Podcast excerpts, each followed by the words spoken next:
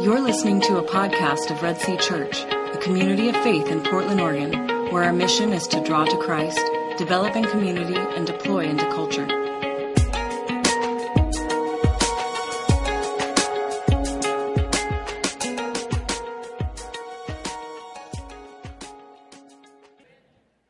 All right. Um, so that was long but good.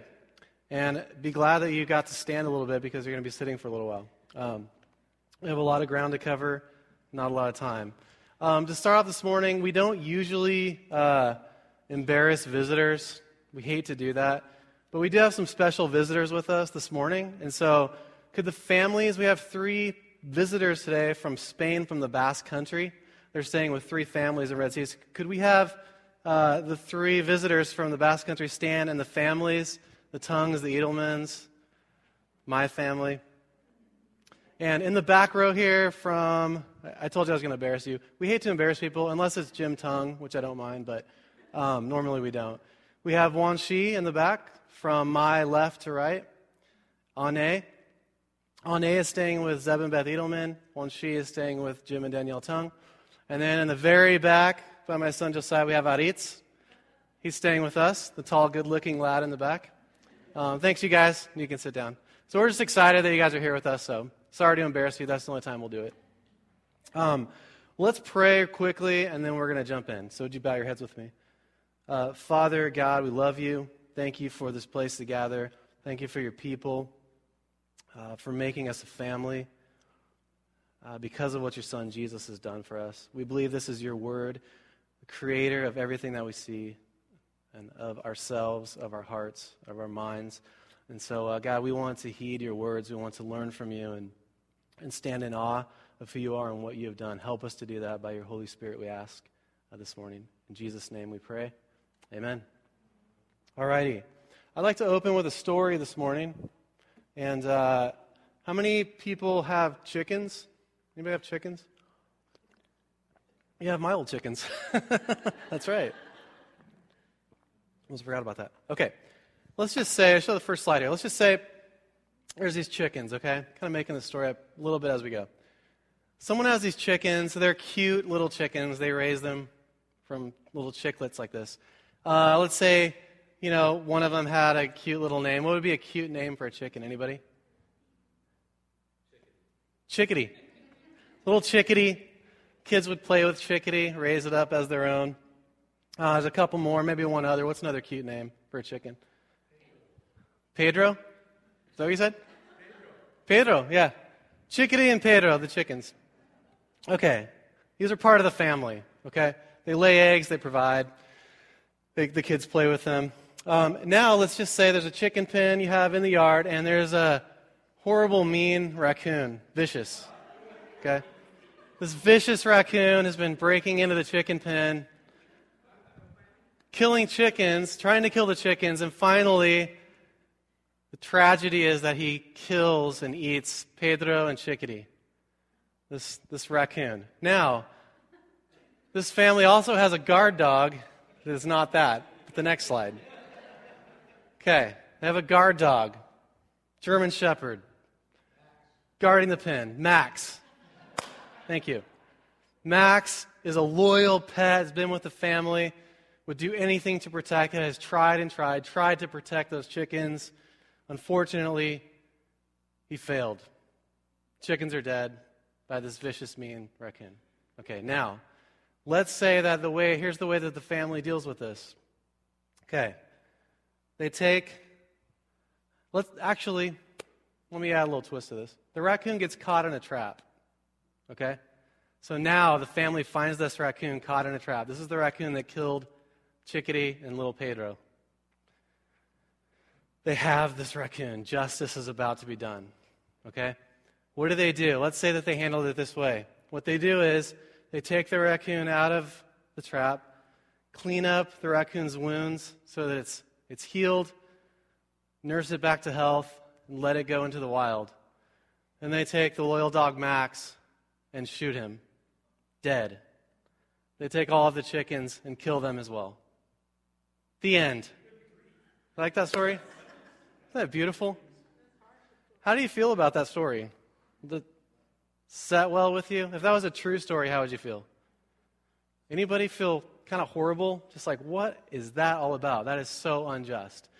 What's happened in this story is that the guilty has gone free, has been nurtured and healed and let loose. And the innocent dog Max and the innocent chickens were killed for the crimes of the raccoons. We're going to look at a story today, um, this passage, and this is a little bit of actually of what is going on in this passage. It's actually, when we really understand the depths of this, it's quite almost unjust to us what God has really done for us. So we need to understand that. So we're in Luke chapter 23. We're just focusing on um, part of the chapter. We're going to start with uh, verse 13. Here's what it says Pilate then called together the chief priests and the rulers and the people and said to them, You brought me this man as one who was misleading the people. And after examining him before you, behold, I find this man. I do not find this man guilty of any of the charges against him. Neither did Herod, for he sent him back to us. Look, nothing deserving death has been done by him. Therefore, I will punish him and release him. So, what is going on here? You've got this guy, Pilate. He's the governor of an area in Israel. The Romans are ruling the Jewish people. They live in the land of Israel, but they are owned by the Romans who has conquered them. Okay? They're letting them have their temple, they're letting, letting them do all the things that they do, the religious things, and function as a society, but under Roman rule. Pilate is the governor of that area, the Roman governor of that area. They bring this one Jesus, this Jewish man, this Jewish rabbi, to him. The, his own people bring him and they want to kill him. They want to see him dead. Pilate's looking at him saying, I don't see any guilt in this man. He, he's innocent. There's no reason to kill him, but the people want him dead anyway. What is going on here? I wanted to bring a little bit of context to the story. So, really quickly, we're going to do a history of the world in six points in three minutes. Think I can do it? Okay. This helps us understand where we're at because we're jumping into a scene and we need to understand how we got here. Here's the first thing. Let's go back to the very beginning. You cannot read the verses up there. I apologize for that. But look at the picture. This is what the crown on top represents God. The little guy underneath represents human beings, and the round ball represents the world. So God creates, He created the world, made everything that we see, and then He made human beings to live on that world, to run the world under his rule. God's the kind of ruler, the kind of king that you want to be ruled by because he's loving, he's always just, he always does what's best for his subjects, for the people under his rule, always. And so this is the beautiful picture of what God created and what he wanted to be. Was this beautiful creation with human beings created in his image to run the world, to get along together. Everyone's getting along. Everyone's having a great time, roaming the earth, taking care of the earth under God's rule. Is that what we see today when we look around? Obviously not, unless you're living in a hole. It's not the way the world is. What went wrong? And here's this verse on the top. I'll just read it to you. It says, You are worthy, O Lord our God, to receive glory and honor and power, for you created all things, and they exist because you created what you pleased. Revelation 4:11. I, I might need glasses. I'm sorry about that. God owns the world. It's his. He made it. If you make something, you create it, it's yours, right? You own it. You have the final say over what happens with it. Something has gone horribly wrong. What happened? Next slide. Here's what happened. It's a little thing called human beings. You and me. We as human beings have decided, you see an X over God's crown, we're not going to live under your rule. We've decided we want to do things our way, live life our way. We'll take care of the world the way that we want to take care of it. We've cut God out of the picture. Where has that left us? It left us with the world that we see today. We see broken relationships. We see nations of people at war with one another. We see hatred. We see dysfunction. We see killing, death, all of these horrible things because we decided, hey, we can handle this world ourselves. We can do it. We know how to do it. But we failed at it. We've failed miserably.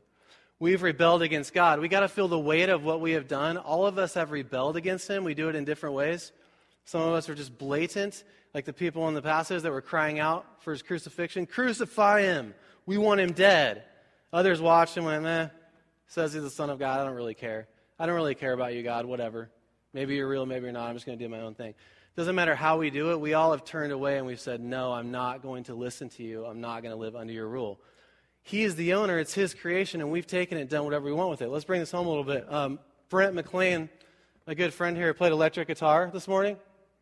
You guys enjoy that? Yeah? Give him a hand, it's okay.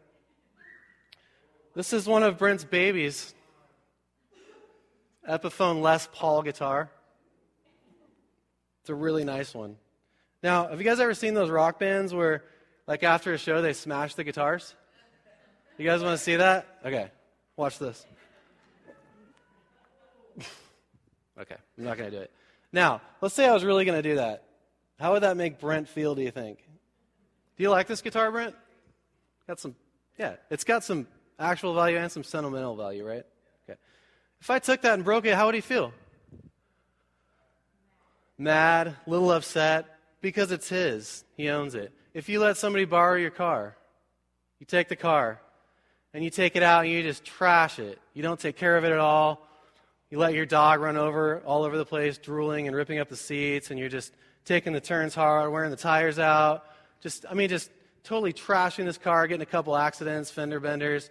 Then you bring the car back to the person. Hey, thanks so much for letting me borrow this. How do you think the person would feel? Pretty upset. You got to put yourself in those shoes. Like, all of us are going to feel that way. Something that we created, something that we own, someone else trashes it. This is what we've done to God's world. It's what we've done to the world, the creation, to the people that He's created in His image. We hurt each other. We've completely trashed God's world. We suck at running God's world. We just can't do it. This is why we are where we are, because we human beings are rebels against God's design, against His creation. We're not doing what we were created for. If you try to put milk in a gas gasoline tank in a car, I don't know what's going to happen because I've never tried it. It's probably not going to run very well because it wasn't created for that. We're doing all of the opposite things of what God created us for. So what's God going to do about it? Is he just sitting watching, watching this? Eh? Oh well, I tried. I guess we'll just see what happens. Next slide. God actually is just, and He has consequences for our actions. The consequences, what the Bible tells us, is death. Hebrews 9:27 says, "Just as each person is destined to die once, and after that to face the judgment." Uh, the statistics on death are one in every one person dies. So every person in the world dies. You're going to die. Okay, thanks for coming this morning. Let's pray. Sorry. This is the, this is the bad part of the story. We're all going to die. We watched The Hunger Games yesterday. Anybody seen that? Some movies do a really good job of just bringing home the reality of death and, and how horrible it is. Some of you may exper- have experienced that in your life, even recently. Death is the end. It's something that doesn't matter what you're doing or how much you think you got it figured out.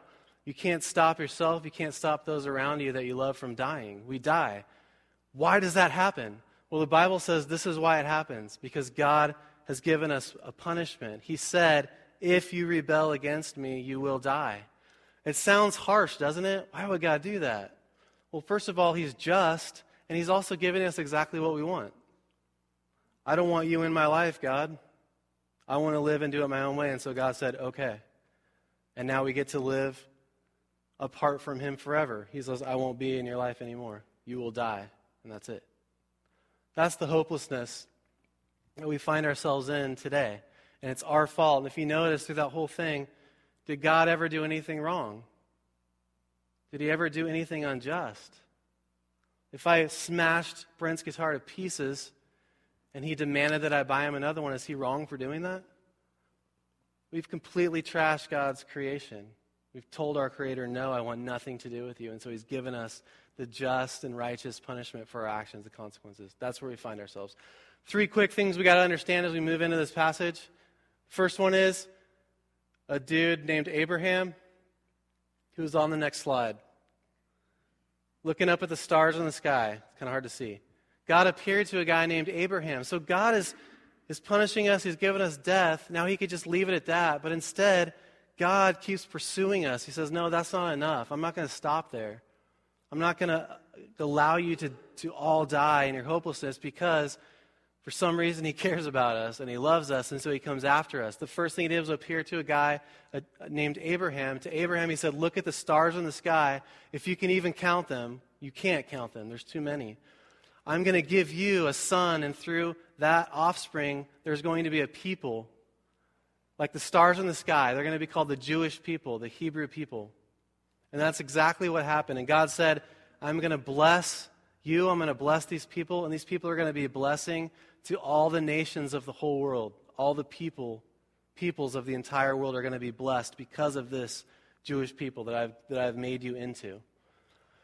Second thing, the Jew, this actually happens. We see it in history in the Jewish people, and God says to them, Now, there's a way for you to escape death. Because we die once physically, but there's also a death that happens after we die. It's the judgment of our spirit. God says that we have a spirit that leaves our body. You can see that happen when someone dies. Their body's there, everything's intact, but something's gone, isn't it? It's the spirit of the person that God placed in them goes somewhere. That spirit faces judgment as well. That's, the, that's what is so horrific about our sin and about our punishment. God said there's a way you can sacrifice an animal in your place. So you're supposed to die, but you can move and put an animal there, kill that animal, and then I will forgive your sin until you do it again, and then you sacrifice another animal, and you keep doing that. So the Jews had this sacrificial system where they would bring an innocent animal, an innocent lamb, and the animal would die, and they would kill the animal themselves. And God was saying, I forgive you now because that animal died instead of you. Something has to die. My justice has to be met. So that's the sacrificial system that happened. And the last thing you need to understand is that God promised a deliverer, what the Bible calls a Messiah. It was going to be someone that was going to come and save them once and for all. Here they are. God's leading them. They made them a people. Somehow the whole world's supposed to be blessed through them. And He made a way for them to be cleansed of their sin every time they sin. They're cleansed of it. He forgives them. But it's not enough because they keep doing this, but something's still missing. God says, I'm going to send a Messiah who's going to come. He's going to deliver you from all of your sins, from all of your oppression. He's going to make the world right again like it was in the beginning. He's going to make it like that again. This is what the Bible calls a Messiah. It comes from the Hebrew word Mashiach, and then the translation in the Greek is Christos, and that's where we get the word Christ. Have you heard the word Christ before? It's not Jesus' last name, okay? This is what it is. The Christ, it means he's the Messiah. When we read in this passage it says Christ, it, it means the Messiah. This is the person that the Jewish people were looking for. So let's get back into our passage here. Verse uh, 18, if you're following along. So Pilate looks at this man. They bring to him. They are mad because he's saying he's the Messiah. He's the Son of God. And they're saying, no, you're not. And they're upset about it. And they want him to die. Pilate, the governor, takes him and says, I don't, see him, I don't think he committed any crimes that we should kill him for. I'll just punish them and release them to you. Here's their response. Verse 18. But they all cried out together, Away with this man, and release to us Barabbas a man who had been thrown into prison for an insurrection started in the city and for murder. Pilate addressed them once more, desiring to release Jesus, but they kept shouting, Crucify, crucify him. A third time he said to them, Why? What evil has he done? I have found no guilt deserving of death. I will therefore punish and release him. But they were urgent, demanding with loud cries that he should be crucified, and their voices prevailed. Here's what they're asking for. Here's what the Jesus' own people, he was, he was Jewish. He was one of their people. Here's what they wanted to happen to him, and they were screaming out for is they wanted him to be crucified. Crucifixion in the first century uh, was the worst, I think, the worst possible way you could imagine or ever dream up of dying. Here's what they would do is a person was condemned to be crucified. The first thing would, they would do normally is have that person flogged or whipped. Luke doesn't include that in his gospel, but the other three gospel accounts tell us that Pilate had Jesus whipped or flogged. They would tie him to a post and they would whip him. And these are like guys that that's what they do. That's their job. You know, well, like what do you do? What do you do? I'm, I whip people. And the way they did it was they would whip and whip and whip until they drew blood, until flesh was torn. That was normally the way they were flogged. Then they would untie them and lead them out toward the place to be crucified, which was normally outside the city. They would do this, people that uh, only, not to Roman citizens, but to foreigners. They would do it to people who committed crimes of treason. Anything that was worthy of death, they did this, and it was a way for all the people to see this is what's going to happen if you go against Rome. And they wanted to strike fear into the hearts of the people, and, and it worked. So the person being crucified, they would lead him out, and there was a cross beam. One beam was already on the hill, standing up straight. The other cross beam that would later be put on was carried by the person who was condemned to be crucified. And we see Jesus in this passage carrying his cross beam. He would carry it over his shoulder, kind of like he would carry a sack, like this, and walk it. After being flogged, walk it outside the city and up the hill to this place. That's exactly what Jesus did. Then they would take the person, they would tie him normally to the crossbeam with ropes, and occasionally they would nail nail their hands. And then they would raise the person up on the crossbeam up onto the cross. We know that we know that Jesus' hands were nailed into the cross. And they raised him up off the ground and they would let them sit there and die. And the way that they died was by suffocation or asphyxiation. Because they're like this and they have to raise themselves up by their own strength to get air. But you can only do that for so long and you come down and eventually you get exhausted and you can't get air anymore. And you, you die by suffocating. It's, it's absolutely one of the most horrendous ways anyone could die. Naked in front of everyone. This is what Jesus' people were crying out. They wanted this to happen to him. Crucify him, crucify him. This is what they're crying out for. Pilate, the governor, saying, Why? What did he do? What did he do to deserve this? He hasn't committed any crime. But they said, Crucify him. Because he had claimed to be the Son of God, which to them was blasphemy. He had claimed to be the Messiah. He had done miracles among them. He had loved them. He'd shown them the love of God. He had taught them. He claimed to speak on behalf of God with the authority of God. And they did not like that because they didn't believe he was who he said he was. To them, it was blasphemy, and they wanted him dead. Verse 24 So Pilate decided that their demand should be granted.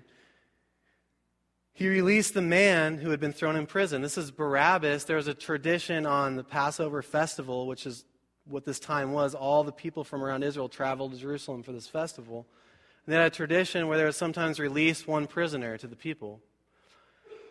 Well, Pilate said, I want to release Jesus to you, or I could release Barabbas to you. Which one do you want? I'm sure Pilate was hoping, well, of course you're going to choose Jesus even though you hate him, because this guy is a murderer, insurrectionist. This guy's a dangerous man. You don't want him to be released again into society, do you?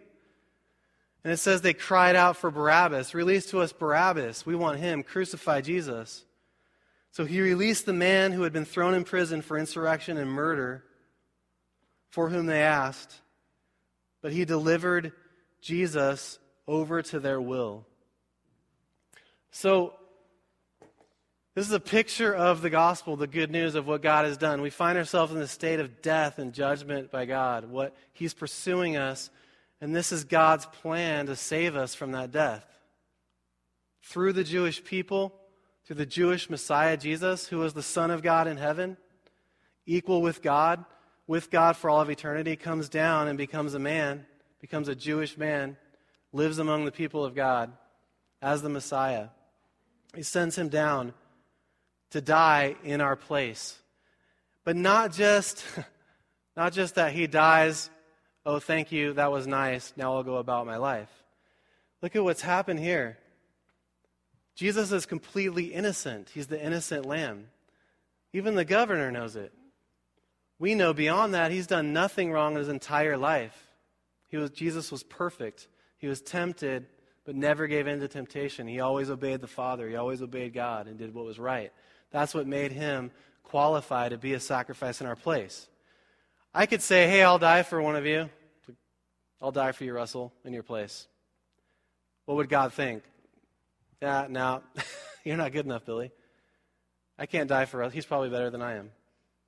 I can't die for him. It would take someone who's not only perfect to die in my place for what I deserve, but also they would have to be God himself. This is what Jesus was, as the Son of God. So he comes down, the innocent Jesus who's done nothing wrong is beaten, tortured. His own people betray him and ask for him to be crucified. And the one that walks away free is a sinner, an insurrectionist, and a murderer. And he gets to walk away free. And that's exactly what's happened to us. What God has done is that we are guilty. We deserve death. We deserve it. We did do something wrong. We've all done something wrong as we've turned our back on God, our owner and our creator who loves us and does nothing but good for us. We've walked away from him, and all of the other sin in our life, all the bad things that we do are a result of that rebellion. And he looks down and says, I'll send my perfect son down to be tortured and beaten and put on a cross, who's done nothing wrong and doesn't deserve it, so that you can all walk away and be free and be forgiven. It's like the raccoon and the chickens and the dog, a little bit, isn't it? That's what's happening here. This is a picture of the reality of that happening. Uh, there's a verse in Romans that I love that says this Now, most people would not be willing to die for an upright person, though someone might perhaps be willing to die for a person who is especially good. So, if someone's like a really, really good person, I'm not going to die in their place because, like, ah, they're, they're a good person. If someone was a pretty good person and I had a chance, maybe I could take their cancer for them and die, and I cared about that person, maybe I would die in their place. Maybe. But would I ever die for someone who's, a, who's offended me, who's done evil against me, who could care less about me? Would I step in and die for that person? Most of us would never do that. But God showed his great love for us by sending Christ to die for us while we were still sinners. Amen? Amen? That's the gospel. We didn't do anything good to deserve it. We never could. There's no way we can't make up for it. God's already pronounced the judgment. You die. You're going to die. That's it. Oh, but what if I did what? No, you can't do anything else. You've already done it. It's, a, it's done. It's a done deal. You're dead. You die. And we've seen it happen for thousands of years. People die. And they go away and they're going to stand before God and be judged. But God says, I'm providing a way. I'm providing someone in your place so that you can walk away and be free. That's what's happening here. So, this is the, the fourth box the, as the story continues. We see God. The last picture we saw was a person lying dead under God's judgment. Now we see a person who is Jesus Christ, the Son of God, being crucified on a cross in our place so that we can we have a chance to live now and be alive under God's rule again. Here's what this verse says in Isaiah 53. It was written 800 years before Jesus ever came. It's a prophecy about the future, and it says, But he was pierced for our rebellion, crucified for our sins. He was beaten so we could be whole. He was whipped so we could be healed. That's the gospel is that Jesus pushes us out of the way and stands in our place, and he gets whipped, he gets crucified, he gets beaten, and God was pleased to do it, it says. God says, I want this to happen, and Jesus, the Son of God, said, Okay. Why? Why would he do something like that? Because of his great love for us, is what the verse says. So, this is the hope of this passage we're going to look at and race through in five minutes. So, put your seatbelts on, okay? Here's what it says the crucifixion. Verse 26, uh, verse 32. The others, who were criminals, were led away to be put to death with him. And when they came to the place that is called the skull, there they crucified him and the criminals, one at his right and one at his left. This is a picture of the place that could possibly be uh, the hill where Jesus was crucified with the two criminals. It's called the skull, is translation of Golgotha. And um, we don't know exactly where it is, but there's two places. This is one of them that scholars think may be the place. This place actually, you can't see it as much here, but from a distance, it actually looks like a skull on the side of the hill. So this could be the place um, where Jesus was crucified. This is an actual place that exists. This happened in history. Um, a couple quick, quick places because you could say, well, I don't believe what the Bible says. Well, it's not just the Bible saying this happened. Josephus was a historian around the time of Christ. And here's what he quote, quoted as saying in his uh, historical works, Antiquities Pilate, upon hearing him accused by men of the highest standing among us, had condemned him to be crucified. Here's another one from the second early second century, Tacitus from his Annals.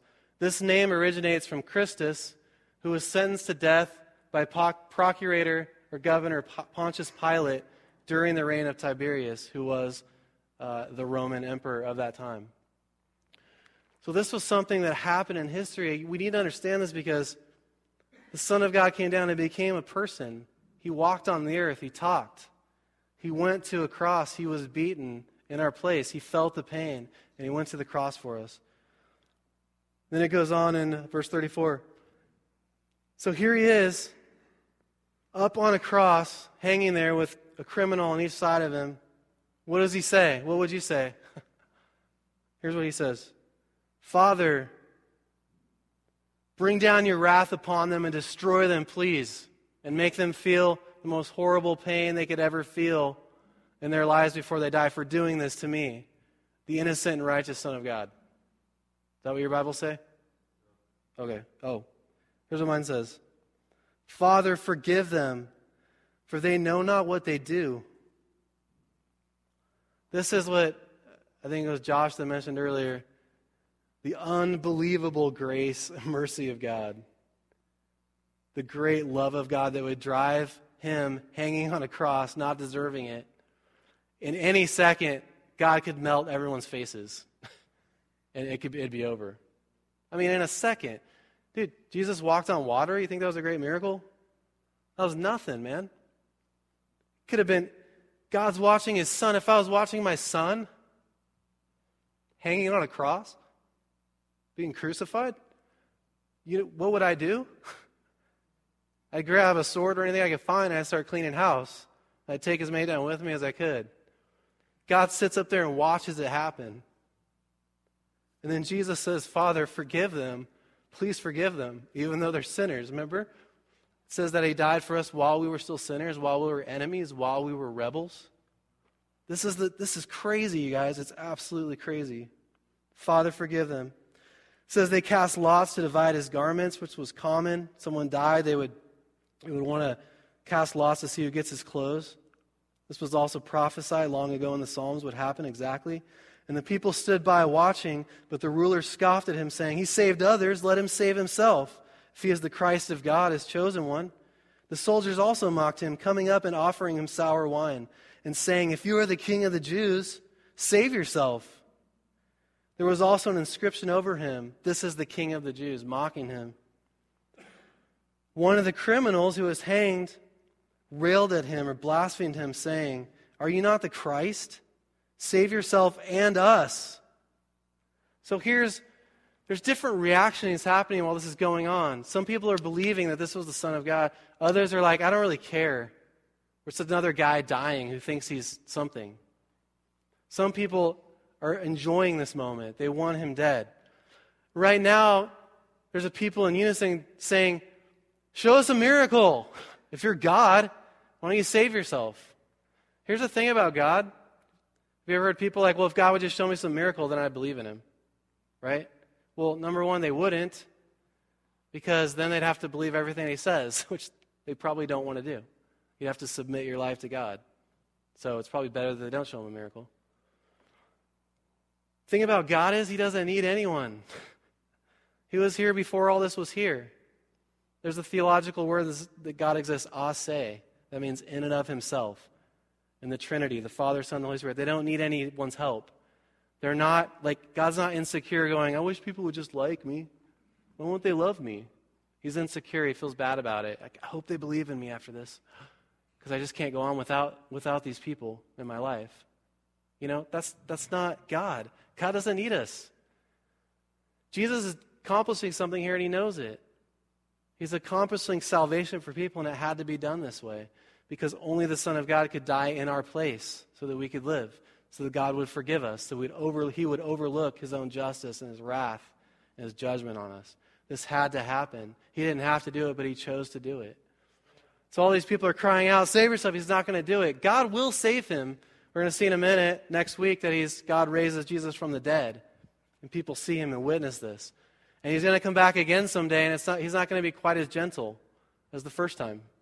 He's going to be riding on a white horse with a huge sword, taking people out, and there's going to be blood, it says, like has never been seen the, on the earth before, up to the horse's bridle, from all the death and the judgment that he's going to bring for people that didn't believe what we're saying right now. These people are crying out, Save yourself. They're mocking him. But one criminal says something different. The other criminal on the other side, verse 40. But the other rebuked him, saying, Do you not fear God, since you are under the same sentence of condemnation?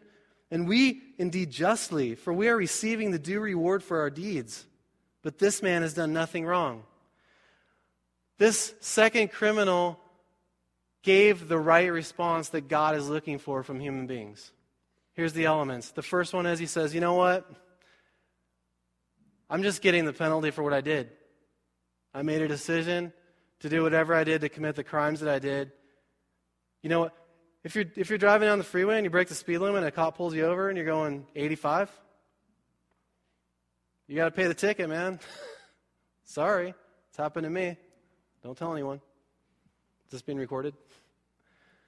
So, this guy's saying, I'm, I'm here because I, was, I, I, I committed a crime that was worthy of death. They've chosen, I didn't have to do the crime, but I did it. Now I got to do the time. That's the first thing as we need to say is you have to look at that second box we look at and go, yeah, I have turned my back on God. I don't care about I don't care about you, God. I don't care about you. And you've given me death and eternal separation from you, and that's what I deserve. There's nothing I can do to get out of it. You have to start there. If you can't say that, then you can't go any farther. You got to admit it. this world is jacked up because of me, because of the people around me. Some of us are worse than others. It doesn't matter. We've all rejected God. That's called confession. We confess what the Bible calls our sin. We confess our sin. This guy does that. He confesses his sin. Then he says this He says that I'm receiving the due penalty, eh, the due reward. I'm receiving justice for what I did. We got to say, because I am dying, I die because I receive the justice. It's just. It's happening to me. God has the right to do it because he owns everything and he made me. Verse 42. And then he said this Jesus, remember me when you come into your kingdom. Then you got to go a step further and say, okay, God, I believe Jesus is who he said he was. I believe that he died in my place and that only he can forgive me of my sins and give me life and save me from death and eternity when I die and go into the unknown. Only He can save me from that and give me life. And so, God, can you give me that? Can you, can you remember me in your kingdom? Would you save me, God? Because I know I'm a sinner. That's what He did. What did Jesus say? Verse 43 And He said to him, Truly I say to you, today you will be with me in paradise. That's astounding. Because how many good deeds did the, was the the thief able to do after he made that confession? Jesus didn't say, okay, well, you're on a cross. Is there any way you can pray and maybe do some acts of charity while you're up there? Uh, you know, because, you know, you got to kind of do some good things before you can get into heaven. This is crazy. He said, this day, because you know the thief died that day. This day when you die, you'll wake up in paradise in heaven with me. That's God's promise is that if you believe this story of the gospel, the good news, if you believe it with all your heart, you put your trust in God, He will save you. He'll save you from death, eternal. That's where we're going to stop it today. I won't go into all the life and joy that He's going to bring into your life. But He's going to save you from death. He'll save you. He has the power to do that because it's His and He created it. He's out there and He knows what's in the unknown. He already knows it. He'll save you and bring you in safely.